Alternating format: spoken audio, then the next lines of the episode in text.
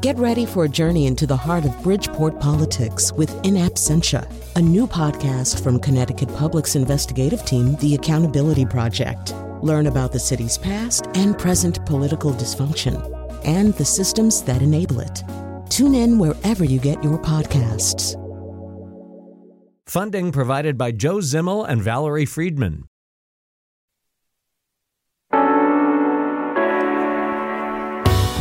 This is Where We Live on Connecticut Public Radio. I'm Lucy Nalpathanchil, broadcasting remotely. Coming up, we talk to domestic violence prevention advocates to learn why calls for help have increased over the last six months. Some shelters are housing women and children in hotels to keep up with demand. We talk with the Connecticut Coalition Against Domestic Violence and the Prudence Crandall program in New Britain. First, much of the state has reopened, but a lot of us wonder how long will it last, especially when students are back in school or on campus. Joining us now by phone is Connecticut Governor Ned Lamont. What questions do you have for him? 888-720-9677. That's 888-720-WNPR. You can also find us on Facebook and Twitter at Where We Live. Governor Lamont, welcome back to the show. Good morning, Lucy. So I just want to jump in. We know that not everyone is happy that you extended the state of emergency until February, which allows you to continue issu- issuing executive orders. Tell us why you felt the need uh, to extend this uh, state of emergency, Governor. Because we would have had uh, 70 executive orders all expire on September 9th.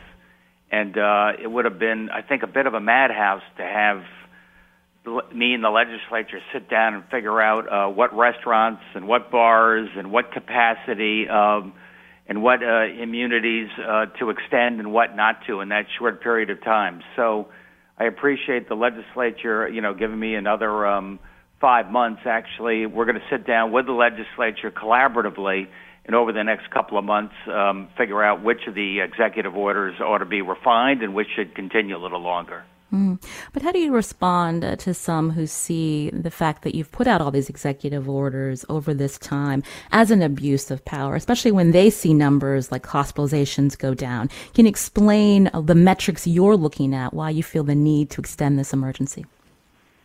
I think you've seen um, hospitalizations go down. I think you've seen infection rate go down. I think I think you've seen you know three months in terms of uh, uh, some of the lowest infection rates in the country because we've uh, been able to work collaboratively uh, with the people of the great state of Connecticut uh, and our e- executive orders in terms of how we slowly and cautiously reopen the economy, but doing it with public health and safety first. But because those numbers are looking good compared to other states, you know, residents, uh, some would say, well, then why not uh, maybe lift some of these mandates? I mean, how do you respond to that? Well, remember, when you say mandates, um, most of what we do is deregulatory. Uh, most of what we do is um, uh, making it easier for hospitals to hire people and nursing homes to hire people and uh, nursing homes to move COVID infected people into separate facilities. It was uh, when you say mandates, actually, we were relieving many mandates just to allow um, our healthcare system to react more uh, quickly. Mm. Uh, calling in from Milford. Lori, what's your question for the governor? Um, I have a question, and thank you, Governor, for uh, coming on. But I was wondering, um, how do you? Um, it's serious enough that your emergency powers were extended um, through the November elections, but there's a picture of you not wearing a mask and shaking hands without gloves at a tennis club um, is my first question. How do you explain that disparity? And my second question is why didn't the legislature and your office figure it out which powers you needed and which you didn't prior to now? You knew this was coming. So I'm wondering just is are we being gaslit here in Connecticut? Wow. Um, well, good morning. Uh, you're right. I, I played on behalf of the state employees uh, uh, charitable fund. Um, uh, a match on Saturday, and uh, you know it was tennis, so we were pretty socially distanced. And um, you're we didn't wear a mask while we were playing, um, but we were careful uh, before and afterwards. Um, no, we've been uh, working with the legislature along the way. I mean, let's face it, in April and May, Lori, um, things were um, moving very fast uh, in terms of um, uh, COVID and the spread and how we had to react. And uh, you know now it's a, a little more uh, disciplined just because we've got our uh, infection rates are pretty low. So it's uh, we're collaborating with the legislature, working with our public health commissioners, working with the private sector, working with the superintendents of schools um, as we figure out how to continue to cautiously reopen, and that includes uh, you know some executive orders. Hmm. Uh, Governor, before we move on, uh, you say that you've been working collaboratively with the legislature. We know that there are members in the Republican caucus who say that they're not being consulted. So how are you how are you going to work with them moving forward? Can you talk about that? Uh, yeah, we've. Um, I think we. Paul Mounds, our chief of staff, uh, is on a, a weekly uh, um, call with the leaders. Probably not each and every member of the legislature, but the leaders in terms of um, how we're trying to uh, continue to reopen the state in a cautious way. You can join our conversation with Governor Lamont, 888-720-9677, or find us on Facebook and Twitter at Where We Live. Let's talk about schools, uh, Governor Lamont. We know that many students are back in school, whether it's uh, for the full week. A lot of schools have opted for hybrid, so part in school and part learning at home uh, via the computer. We're seeing uh, more than 12 schools since the start of the year uh, having cases, uh, positive cases of coronavirus, and so they may close or, and I'm just wondering when we think about the guidance you've given school districts, is this the approach that you want them to take? If there is a one positive coronavirus case, that they should be closing school for a period of time? No, no, no, no. Um, you know, especially for uh, K through eight, we're trying to keep uh, that fourth grade class um, unto itself as a pod, as a cohort so that if there happens to be an infection in that one class, it's just those, um, you know, 20 students and that teacher who would have to uh, quarantine, uh, not the entire middle school or not the entire school. Uh, but our schools are handling this really well, I think, because um, they are finding in those um, isolated cases where there have been some infections. Um, who else perhaps were you in contact with? And if you were not just in your cohort, in your third grade class, but beyond that, um, we have to know that so we can um, do the quarantine there as well. Look, it's um, we're doing this cautiously, one step at a time. I'd say that um, a third of our schools have opened a full time K through eight. A third of them plan to open full time uh, K through eight. You know, over the course of the next few weeks, and the other ones are going to um, uh, be a little more cautious going forward. Um, the one I worry about uh, the most is New Haven, which hasn't opened at all. Mm-hmm.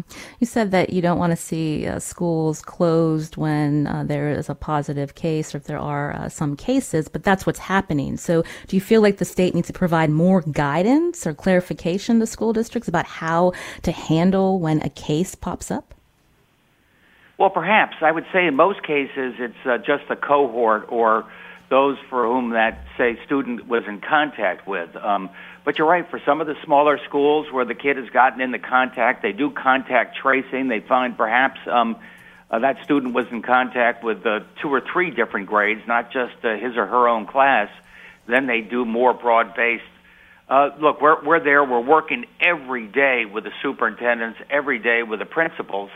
So far, I think they're doing pretty well. You can join our conversation with Governor Ned Lamont, 888-720-9677, or find us on Facebook and Twitter at Where We Live.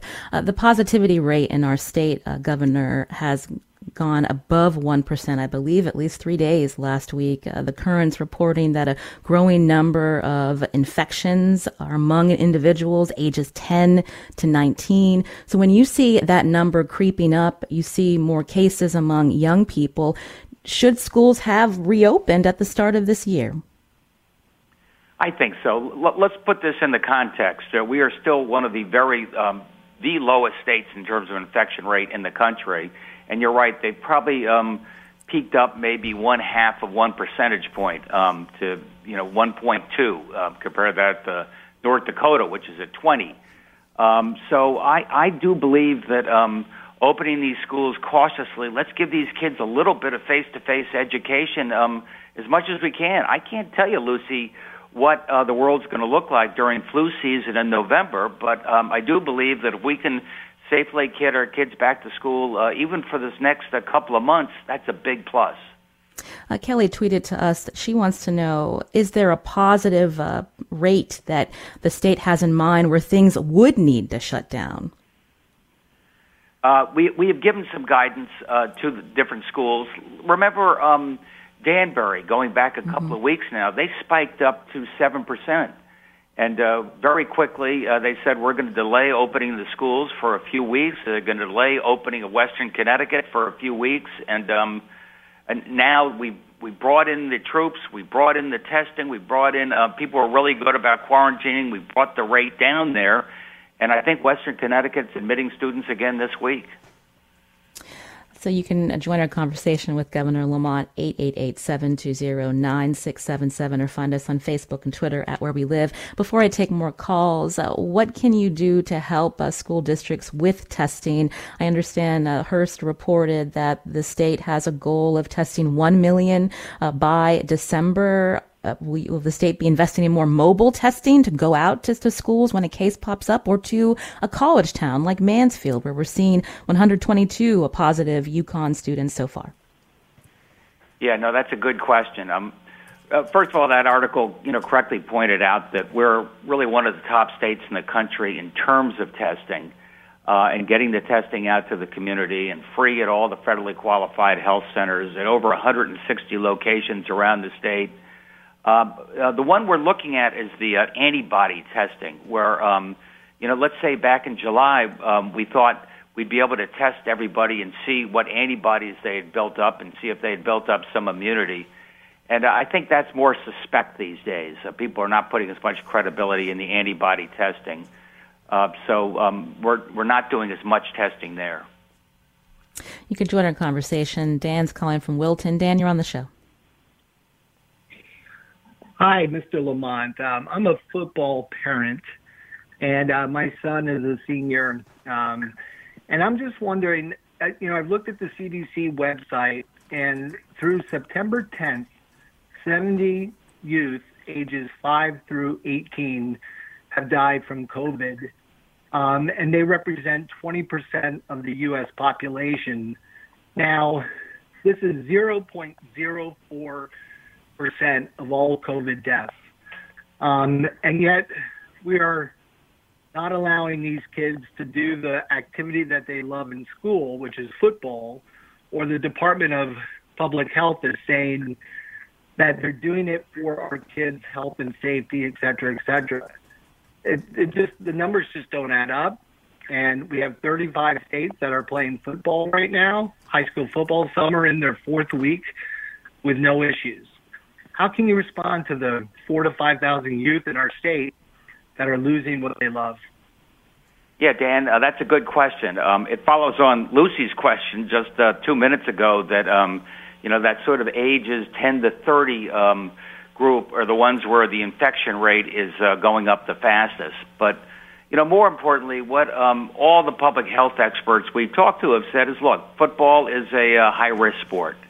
Uh, and uh, I appreciate CIAC. They came in. We spent a few hours uh, with our public health folks, uh, you know, masking and um, and and ways that they thought they could reduce the the risk a little bit. Um, I think uh, the public health people's recommendation is it's still a high risk sport. Better to do it in the spring than do it in the fall. We're going to know so much more in the spring. But uh, really, that's a decision that's up to each and every uh, community and uh, up to the local superintendents. Kai's calling in from Simsbury. Kai, you're on the show. Yes, hi, Governor. Uh, thank you for taking my call. I have a question around the testing strategy. Um, it, I'm especially wondering for my wife who works with private clients who have infants, and she goes into their homes, so she wants to make sure that she's healthy when she goes there and wants to get tested on a frequent basis, and she's having a hell of a time. Sorry for the word. Uh, she's having a really hard time to find places where she can get rapid testing, where she gets the results right away, because it doesn't help her to find out seven days later that she may have been positive or not. And then also there are lots of places that are being recommended for testing that charge 300 or more dollars because they're saying it's the use of an urgent care facility. So what can we do to get more rapid testing to know right away if we are a hazard hazard for the rest of the community or not?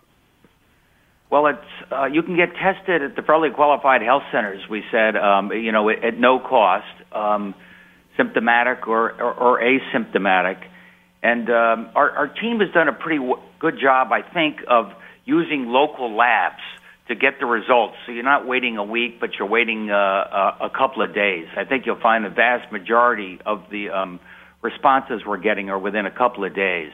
Uh, it's those other states where you have to send it across the country um, that maybe you can get a seven day lag. Um, so I think we're doing a lot better on that. And if you go to the um, uh, Public Health Department's website, we'll be able to show you where the closest um, federally qualified health center is or closest testing facility is so your wife can um, do that easily. We got a lot of uh, social media uh, responses, Governor Lamont, uh, when they heard you're going to be on the show. Uh, Michelle tweeted that uh, the patients in nursing homes around our state are suffering with limited visits, leading to depression and anxiety. She wonders, with the cold weather approaching, is there a plan to expand visits to family indoors and hopefully lift some of the current restrictions? Yeah, Michelle, um, you're right. Uh, right now, we've uh, allowed visitations outdoors uh, because the weather permits it, and we're definitely looking to make it a little easier to see a loved one uh, indoors. It probably will require testing because, um, you know, how fast the infection can spread in the nursing home. so we're going to um, be taking a look at that over the next couple of weeks. Mm. And what are the current guidelines for testing workers and residents at nursing homes, Governor? Uh, I think we tested absolutely everybody, and uh, then we found that if we found zero infections um, over a period of time, we could hold off on the testing um, on a limited basis. I mean, the good news is that I'd say 99% of our nursing homes, we brought down the infection rate and certainly the fatality rate uh, to close to zero. But, you're, um, but the, there have been one or two outliers that have been uh, very serious in their complications. Mm. Uh, one of those uh, outliers, uh, there's a disturbing story in the Hartford Courant by Dave Altimari about, I believe, Three Rivers, nursing uh, facility um, in the Norwich area, where a staff member reported uh, to work and she was sick. And then there were a bunch, and she ended up testing positive for coronavirus. And there were a bunch of residents that also got sick and some died. And some, I'm wondering uh, your response to that troubling case and when we think about, uh, you know, ways to to protect residents and the people that work in these facilities, Governor, in the next few months. Yeah, Lucy. Um, that person did not follow any of the rules, guidelines. Uh, the nursing home should be held accountable for not um, holding that person accountable. In turn, people went over to uh, the local hospital where uh, the infections went. And it just reminds you how contagious COVID is. So uh, there will be um, an investigation and there will be penalties just to make sure that all of our nursing homes around the state realize that uh, uh, these guidelines are enforceable. Mm. And for the uh, the providers, uh, these nursing homes that um, are owned by uh, uh, private companies, that where you find that they did not take this serious enough. We know that so many elderly residents in our state died uh, in nursing homes after contracting COVID, and I'm wondering, you know, why the legal immunity has been extended by you uh, for hospitals and nursing homes. Why is it needed, Governor? Well, we're taking a look at that right now, but I'll tell you why it was needed. Uh, back in uh, April and May, when um, the nursing homes in particular were highly contagious, the number of people, um, you know, with infections, the number of people going to the hospital, when the, then they came back, you know, unlike some other states, we wanted to make sure they didn't go back to the nursing home, but they wanted to go back and convalesce in a separate COVID-only facility in order to do that quickly, um, uh, the nursing homes asked for some type of immunity, just because we had different nurses, different uh, transportation back and forth, and I think it was the right thing to do, and I do think it saved lives over the um, you know near term. That's then. Now's now. We're going to take a look at that immunity. Sarah's calling in from Mansfield. Sarah, quickly, what's your question? Uh, thanks, Governor Lamont. I appreciate you taking my call. Um, I am a small business owner. I'm an an esthetician, a skin therapist, and at this point, my business cannot be open. I see people for facials only, and one person at a time. Um, and I'm just wondering why people can go into restaurants and be without their masks for several hours, or go to a dentist and orthodontist. But me, I'm wearing gloves. I can wear a mask, a shield, and the person I'm taking care of is without their mask for an hour, and then we are done with our service, and I clean and take care of everything to the highest standard in between. So my business has been shut down since March, and I'm really, it's it's really taken a toll. Uh, that's it's going to change. Uh, let's face it. In March, April, May, that close face-to-face contact uh, we were pretty strict about. Uh, we're going to take a second look at that. David Lehman over at Economic and Development is um, taking the lead on that. You'll get a response pretty soon. We just have a few minutes left with Governor Ned Lamont. You can ask him a question at 888-720-9677 or find us on Facebook and Twitter at Where We Live. Uh, Governor, I understand the rental assistance program that the state set up uh, stopped taking new applications uh, two weeks ago, and I believe more than 6,000 applied, but that there's not enough money to help all of them. So as uh, we anticipate uh, this pandemic continuing for some time, you know, what more rental assistance will be coming out for families? And how will the state resolve the housing crisis that some believe is right around the corner? Uh, yeah, we we um, put in place a stopgap measure, um, you know, tens of millions of dollars to provide a rental assistance and mortgage assistance so people could stay in their homes, people could stay in their apartments. Um, got some money to landlords, kept the non-eviction up through the end of October. And we've got to take a second look at that. To tell you the truth, uh, Lucy, you know, my hope was that um, the feds were going to have stepped up by now, and uh, part of that step up was to um, make it easier for people to stay in their homes. You know, provide an agreement with the landlord so they make a partial payment through the end of the year. Uh, they haven't been able to uh, get their act together down there, so. Uh, we, with our limited resources here in the state, are going to have to figure out how we can continue this uh, uh, support a little bit longer. Hmm.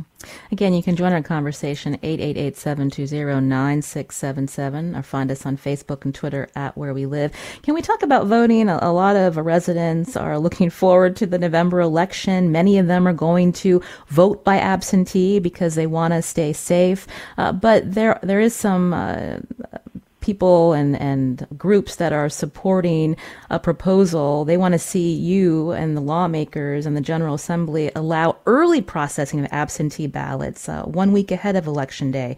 So that would allow town clerks to process the outer envelopes and maybe contact voters who may not have signed or sealed their inner, inner envelope because they don't want their votes to be voided. So would you support a proposal like that, Governor? I think it does make some sense. We're going to be. Um look, we, we saw what happened during the primary, and um, people were much more likely to vote absentee than they were in person. And if we see that uh, in this national election, um, you know, it's going to be overwhelming. Uh, I, I got to say, um, our colleges, our businesses uh, are going to uh, give folks a day off. We have thousands of volunteers. We're making those available to the registrars just so they can do just what you suggested, perhaps able to uh, pre-clear some of these ballots, be there to count ballots, be there to be ballot watchers at the um, polling uh, stations, uh, bring down the average demographic of the people who are, uh, you know, who are uh, there as uh, poll watchers. I think that's all important, and we're trying to gear up for that right now. We heard from Miriam on Twitter, Governor. The, she writes Metro North is now fining passengers $50 who refuse to comply with mask requirements. When will CT Transit follow suit with its buses, where passengers cannot be assured that every other passenger is wearing a mask? I'll tell you the truth, I thought they were. And uh, if that's not the case, let me look into that, Miriam. Again, we just have a couple of minutes left with Governor Lamont. Uh, everyone is uh, worried about the next few months, uh, Governor, with this uh, second wave. And I'm wondering, uh, again, when we think about some of the restrictions that you've been able to lift, uh, what that means for businesses that haven't been able to open, including bars, people that are still struggling to get through the unemployment assistance line through the Connecticut Department of Labor. What can you tell them, the people that are still waiting for those checks? because they have rent due, because they have bills to pay? So on the economy, uh, we have about 95% of our economy open. Um, we've done that ever since May 20th in a phased basis, and our infection rate has uh, generally been going down. So I think we've done that pretty well. But you're right, bars, big indoor events, uh, we're still worried that those are very high risk uh, activities and uh, probably want to wait until we make sure we have um, you know, therapies and testing and ways that we can make sure it doesn't flare up. Um, Department of Labor, um, Uh, the federal government has finally figured out that they want to give a $300 true up. It used to be $600 up until uh, you know a month or so ago, and those checks are going to start going out the door end of this week. Again, you've heard Governor Ned Lamont here on Where We Live. Uh, Governor Lamont, we thank you. We hope to have you back soon. Great, Lucy. Thanks, everybody. Nice talking to you. This is Where We Live on Connecticut Public Radio. I'm Lucy Nalpathanchil. After the break, we're going to talk to domestic violence prevention advocates about the troubling trends they've seen over the last six months. You can join us too. Find us on Facebook and Twitter at Where We Live.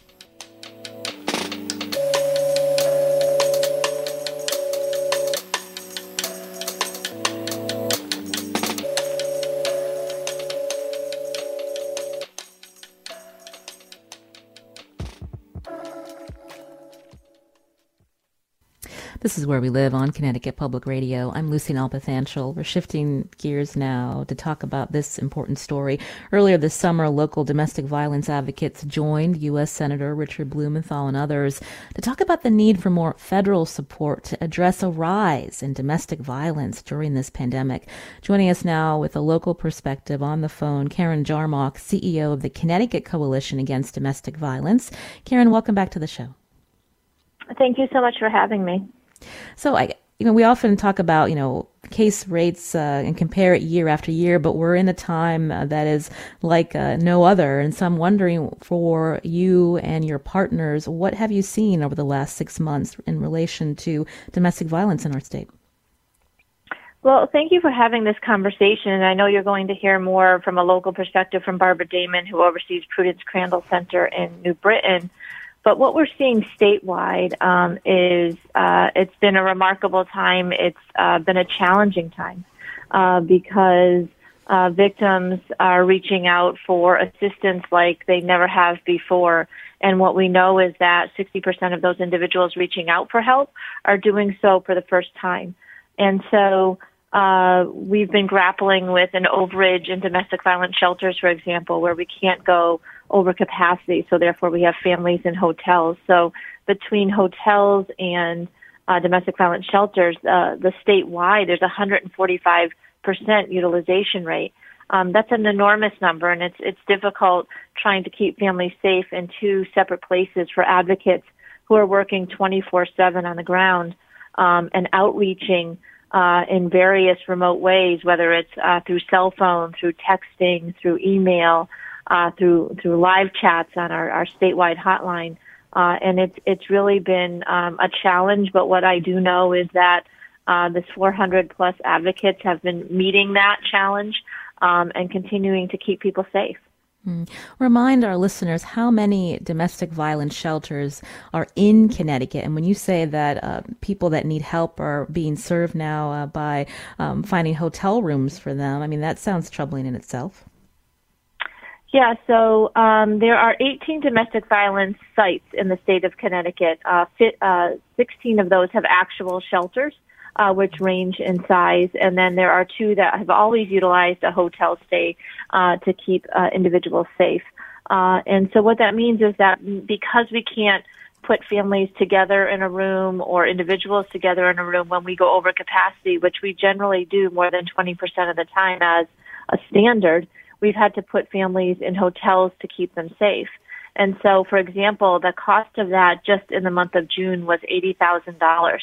Uh, over the past six months of the pandemic, uh, nearly $350,000. Unanticipated costs have been spent on keeping families safe in, uh, in shelters and in, in hotels. Mm. We know that that's an approach that the uh, homelessness advocates have been using to people who are experience homelessness. They're housing them and they're getting uh, support from the state to do that. Um, how much money are you getting from the state of Connecticut for uh, to house people in hotels when the shelters are over capacity, Karen? So that's a great question. And what I would say is that the homeless uh, system and the hoteling that they've been using is not an option for our domestic violence uh, families and survivors because of safety and risk.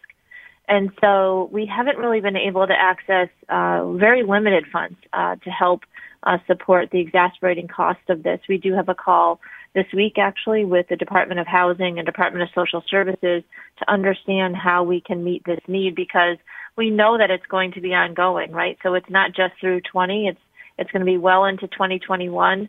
4CT Connecticut uh, has been very uh, supportive, and and we hope more supportive as we continue to meet this challenge. But um, the state, in and of itself, has not has provided limited amounts of funding for that more than $350,000 cost at this point. Again, you're hearing Karen Jarmoc with us on the phone, CEO of the Connecticut Coalition Against Domestic Violence, as we talk about the fact that uh, cases um, have risen in terms of the number of people calling uh, for the first time uh, to advocates for help, especially during this pandemic. Um, Karen, before I bring on uh, Barbara to talk about what she's seen uh, from um, her community, uh, for people who may be experiencing domestic violence or need help, what is the statewide hotline? It's 888-774-2900. You can also go to www.ctsafeconnect.org and just click on a button to be able to text with an advocate immediately, bilingual in, his, in Spanish and English, or um, talk to an advocate by phone or email or live chat. Uh, again, that's Karen Jarmoc. Uh, Barbara, da- Barbara Damon's joining us now on Zoom. Uh, she's executive director of the Prudence Crandall Center. That's in New Britain. It serves uh, nine different uh, Connecticut uh, communities, and it's more. It's one of more than about two dozen shelters to help those experiencing domestic violence. Barbara, welcome to our show. Thank you so much, Lucy. I understand that the Prudence Crandall Center is the oldest domestic violence program in our state. So uh, tell us how many beds you have to serve people in need and what have you seen over the last six months? Yes, we are the oldest uh, domestic violence shelter in the state um, and also the largest. We have 22 beds in our shelter facility.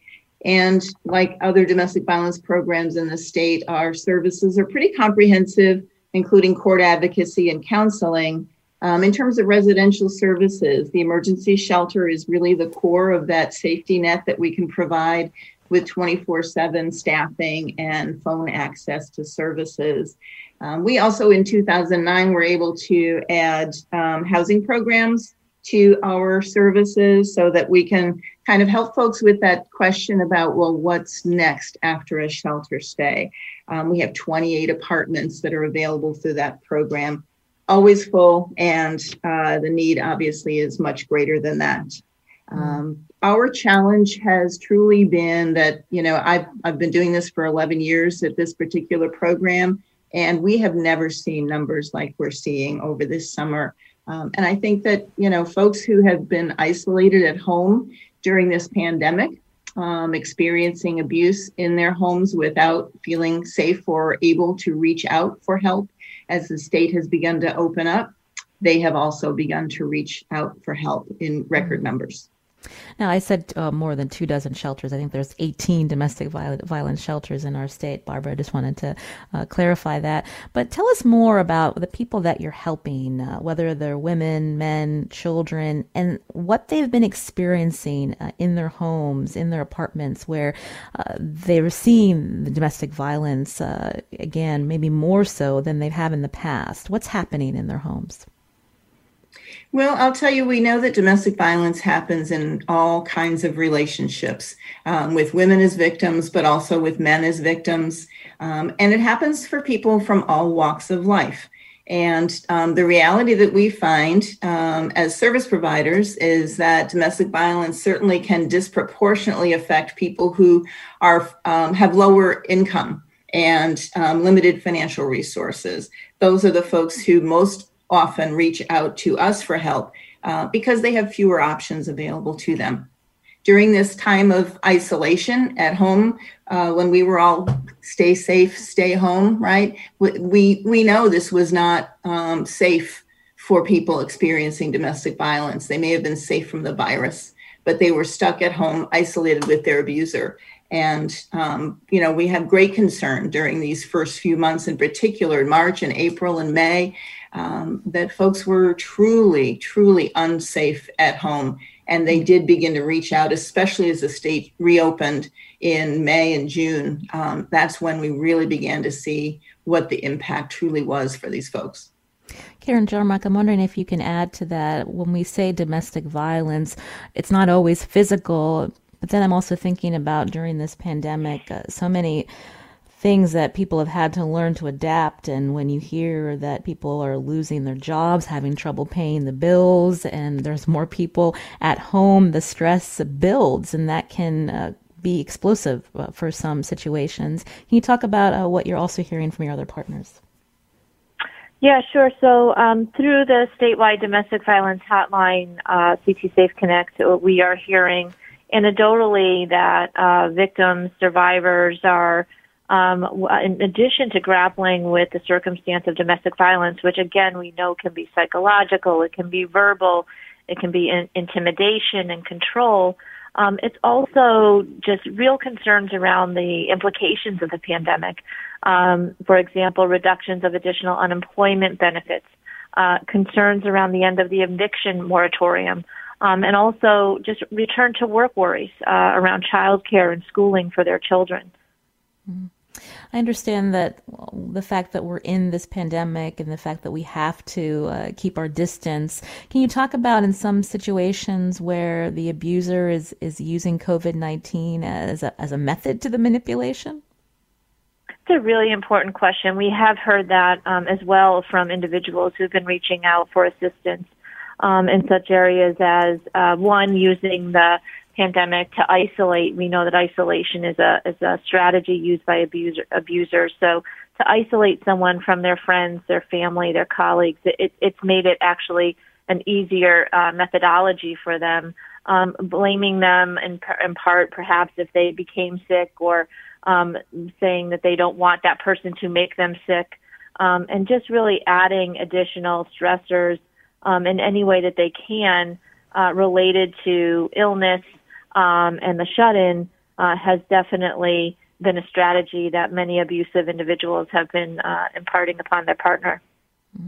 Again, you're hearing Karen Jarmoc on the show. She's CEO of the Connecticut Coalition Against Domestic Violence. Also with us is Barbara Damon, Executive Director of the Prudence Crandall Center in New Britain. It's a domestic violence program that serves nine Connecticut towns. We're going to continue talking with them after the break. You can join us too. Again, if you or someone you know needs help, the statewide hotline is 888 774 2900. This is Where We Live. I'm Lucy Nalpathanchil.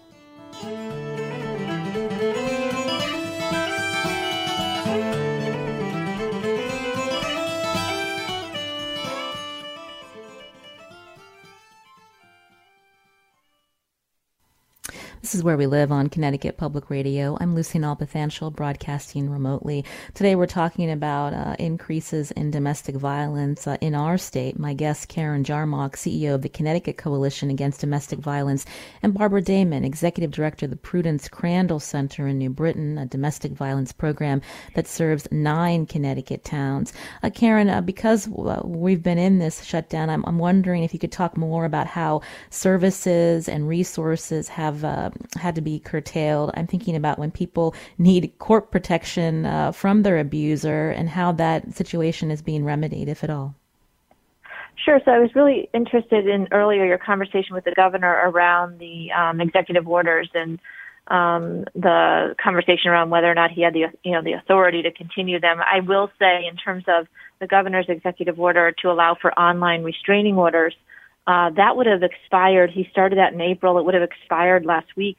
Uh, but with his abilities, he was able to extend it. And we know that um, being able to apply for a restraining order online has been a remarkably imp- uh, helpful tool for victims of domestic violence. And uh, nearly 500 times since April, advocates have been assisting victims uh, in applying for these orders online. So um, that's been one shift, and we hope that it actually continues permanently when the legislature goes into session, uh, hopefully uh, within the next couple of weeks.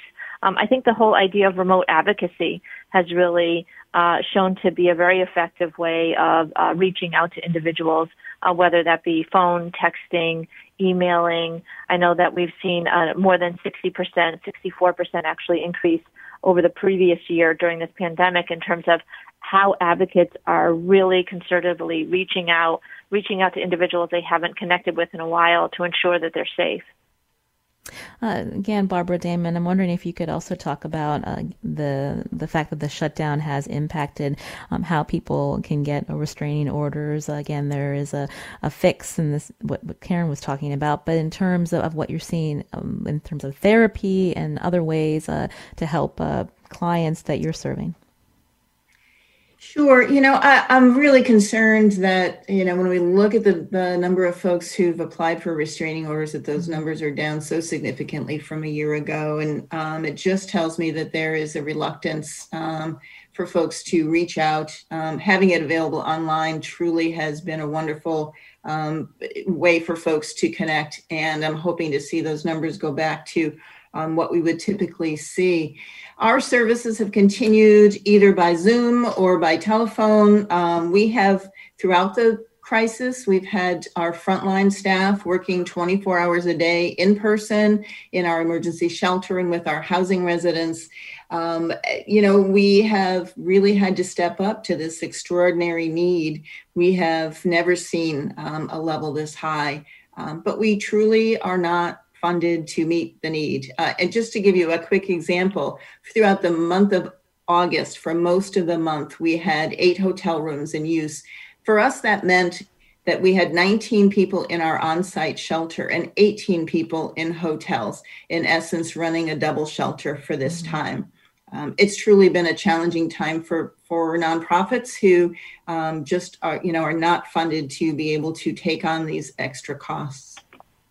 Uh, Karen and Barbara, do you anticipate that this is going to be the norm uh, as we continue in this pandemic? The fact that um, you need more resources, but you're not getting that from both the state and the federal government. I mean, how are you going to continue to operate and meet these needs?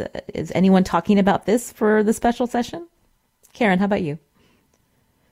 Sure. Uh, yeah, we're absolutely talking about this, and that's why we've been reaching out actively to both federal and state mm-hmm. lawmakers um, to really be strategic around what are the specific needs of the pandemic, whether it be hoteling or the need for what we call remote advocacy um, and the technology associated with that. Uh, lethality assessment, we know risk assessment, assessment is hugely important uh, to keep people safe. So how do we uh, receive more funding for that? And also for child advocacy, because more and more children are being affected by domestic violence uh, within families uh, during this pandemic. So you've been talking with lawmakers. I mentioned U.S. Senator Richard Blumenthal uh, earlier in the show. So what's the likelihood that this money uh, will be uh, passed and, and, in your hands uh, to help uh, people here in Connecticut? Karen, what's the latest? So that's a, such an interesting question. If, if, it's probably hard to believe, but the CARES Act funds that were passed back in March uh, by federal lawmakers with a sense of urgency have yet to make their way to the domestic violence organizations like that, that which Barb is leading. Mm-hmm. So while they w- were receiving each of them an allotment uh, to help uh, serve victims of domestic violence during the pandemic, the monies uh, passed from the feds to the state have yet to make their way to the actual domestic violence organizations. Barbara, can you add to that? Uh, you know, it's it's it's all hands on deck, right? We we are stepping up to provide services um, statewide, all domestic violence programs, working closely with the coalition. Um, it's our mission. It's what we will continue to do to make sure that people know that we're here, that services are available, and that they have options. Um, it's challenging to do this relying on the balance sheets of nonprofit organizations each year. Prudence Crandall Center has to raise 30% of our $2 million budget from private sources. That's about $700,000. So we have that burden every year. Um, and so this has just truly added to that for us. Mm. When we talk about a demand increasing uh, earlier in the show, Barbara, so when people are answering this domestic violence uh, hotline or answering chats, you're, these are people that are working from their home, um, also trying to help people that are at home looking for help and have an abuser in their presence, whether it's physical or verbal. And so I'm just wondering what that transition has been like. I'll tell you, we were able to pretty seamlessly transition to remote services. We've uh, had the IT capacity to be able to do that. Um, we have continued throughout this time to have staff on site um, 24 7. So that has primarily been the staff answering those calls. But the rest of the staff are um, having to figure out how to connect in a real, meaningful way with people on the telephone or by Zoom. Um, so that has built in challenges. And uh, frankly, for my staff of 40 people, um, that's been the hardest part. They this is a full contact sport, right? They want to be right there with folks in the room, supporting them, um, and so it truly has been challenging. But they've done an amazing job. People's needs are being met and are feeling supported, despite the fact that we're doing it remotely. Mm. You know, uh, Karen, when we work from home or when uh, people are not around others as much as we used to be, it's harder to see if somebody uh, needs help or if there's signs of abuse. And so, what can you tell our listeners about how they can check in on others if they, they worry that something's going on in their home or apartment? Sure. So, a huge strategy used by abusive partners is to isolate uh, their partner from others, uh, to have uh, their the power over them uh, in all ways possible. And so, if you are concerned about a family member, a friend, or a coworker, uh, our suggestion is that you know figure out ways to be able to link to that person, connect to them visually, whether it's through FaceTime. Perhaps you stand on their front porch uh, or on the grass while you have a conversation, or make a time to go for a walk with them. But uh, figure out ways also if you there's uh, some way to uh, create a, a message that if they are having a hard time, if something is wrong, that they could text a particular safe word so that you, as their loved one um, and someone who cares, knows that they may need help. And Barbara, can you add to that? Uh, you know, this is a time when we're seeing uh, folks experiencing more severe abuse uh, that they're reporting to us. The cases that are come forward for shelter are even more high risk than usual. So I think the danger is really high and probably um, has escalated as a result of the um, the additional stress that we're all under related to COVID, as well as uh, you know financial stressors and all of that. So absolutely, uh, you know, reach out to folks that you know, get as connected as you can, and um, watch for those warning signs. Um, so those those signs that more control and more isolation um, is occurring, and um, just be be there, be a source of support, and let folks know that you're there for them. Karen, we're almost out of time. Uh, Karen Jarmoc, I, I, understand there was an intimate partner homicide in Middletown in June, uh, the first uh, intimate partner homicide uh, during the pandemic. Again, as Barbara mentioned, uh, people are going to be isolated for some time uh, as we all wait for a vaccine. what are your thoughts about what we're seeing in terms of um, the trends in our state?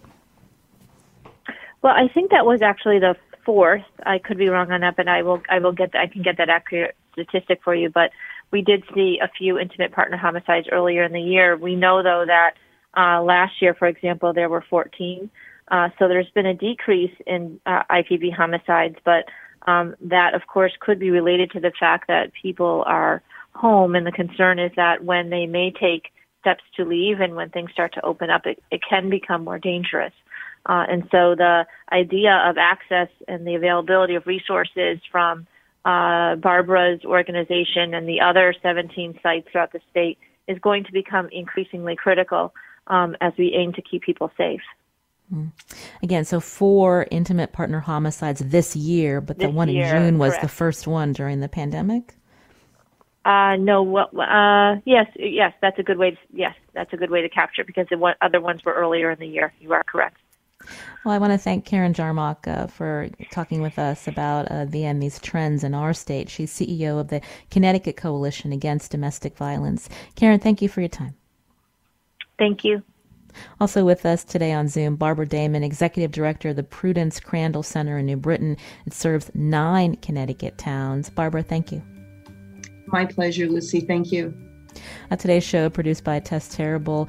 Uh, tomorrow we're going to be talking about the child care crisis, whether your kids are back to work or you're still working from home. A lot of parents and families are struggling uh, to handle child care. We're going to have Beth Bye, the state's early childhood commissioner, on the show. You can join us tomorrow. I'm Lucy Nalpathanchil. Thanks for listening.